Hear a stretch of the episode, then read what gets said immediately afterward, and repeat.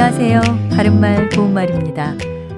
우리 생활 속에서 자주 사용하는 표현 중에 외래어와 외국어가 많이 있습니다. 이와 같은 표현들을 가능하다면 우리말로 다듬어서 사용하도록 권장하고 있는데요. 오늘은 그런 것 가운데 하나를 소개합니다. 여러분은 핀트라는 표현을 들어보신 적 있으실 겁니다. 보통 핀트가 빗나간 해설, 핀트가 맞지 않는 정책, 핀트를 못 잡다 이렇게 많이 쓰고 있는데요. 이것을 우리말로 다듬은 표현이 있습니다.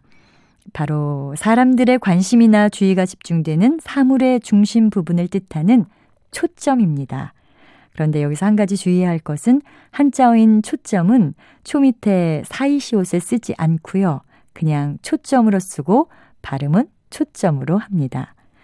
핀트는 사진기나 안경 따위의 렌즈의 초점을 가리키는 말로 핀트가 맞는다, 핀트가 안 맞는다와 같이 표현하는 경우가 많습니다. 사전에서 보면 핀트는 핀토라는 일본어에서 온 것으로 표시가 되어 있습니다. 그런데 원래 이 말은 물리학 용어인 초점의 의미를 갖는 네덜란드 단어인 브란트푼이 일본의 개항기 때 일본으로 들어왔고요. 그것이 다시 우리나라로 들어와서 사용된 것으로 추정됩니다. 앞으로는 핀트라는 표현 대신 다듬은 우리말 표현 초점으로 바꿔서 써보시면 어떨까요? 지금까지 바른말 고운말 아나운서 변희영이었습니다.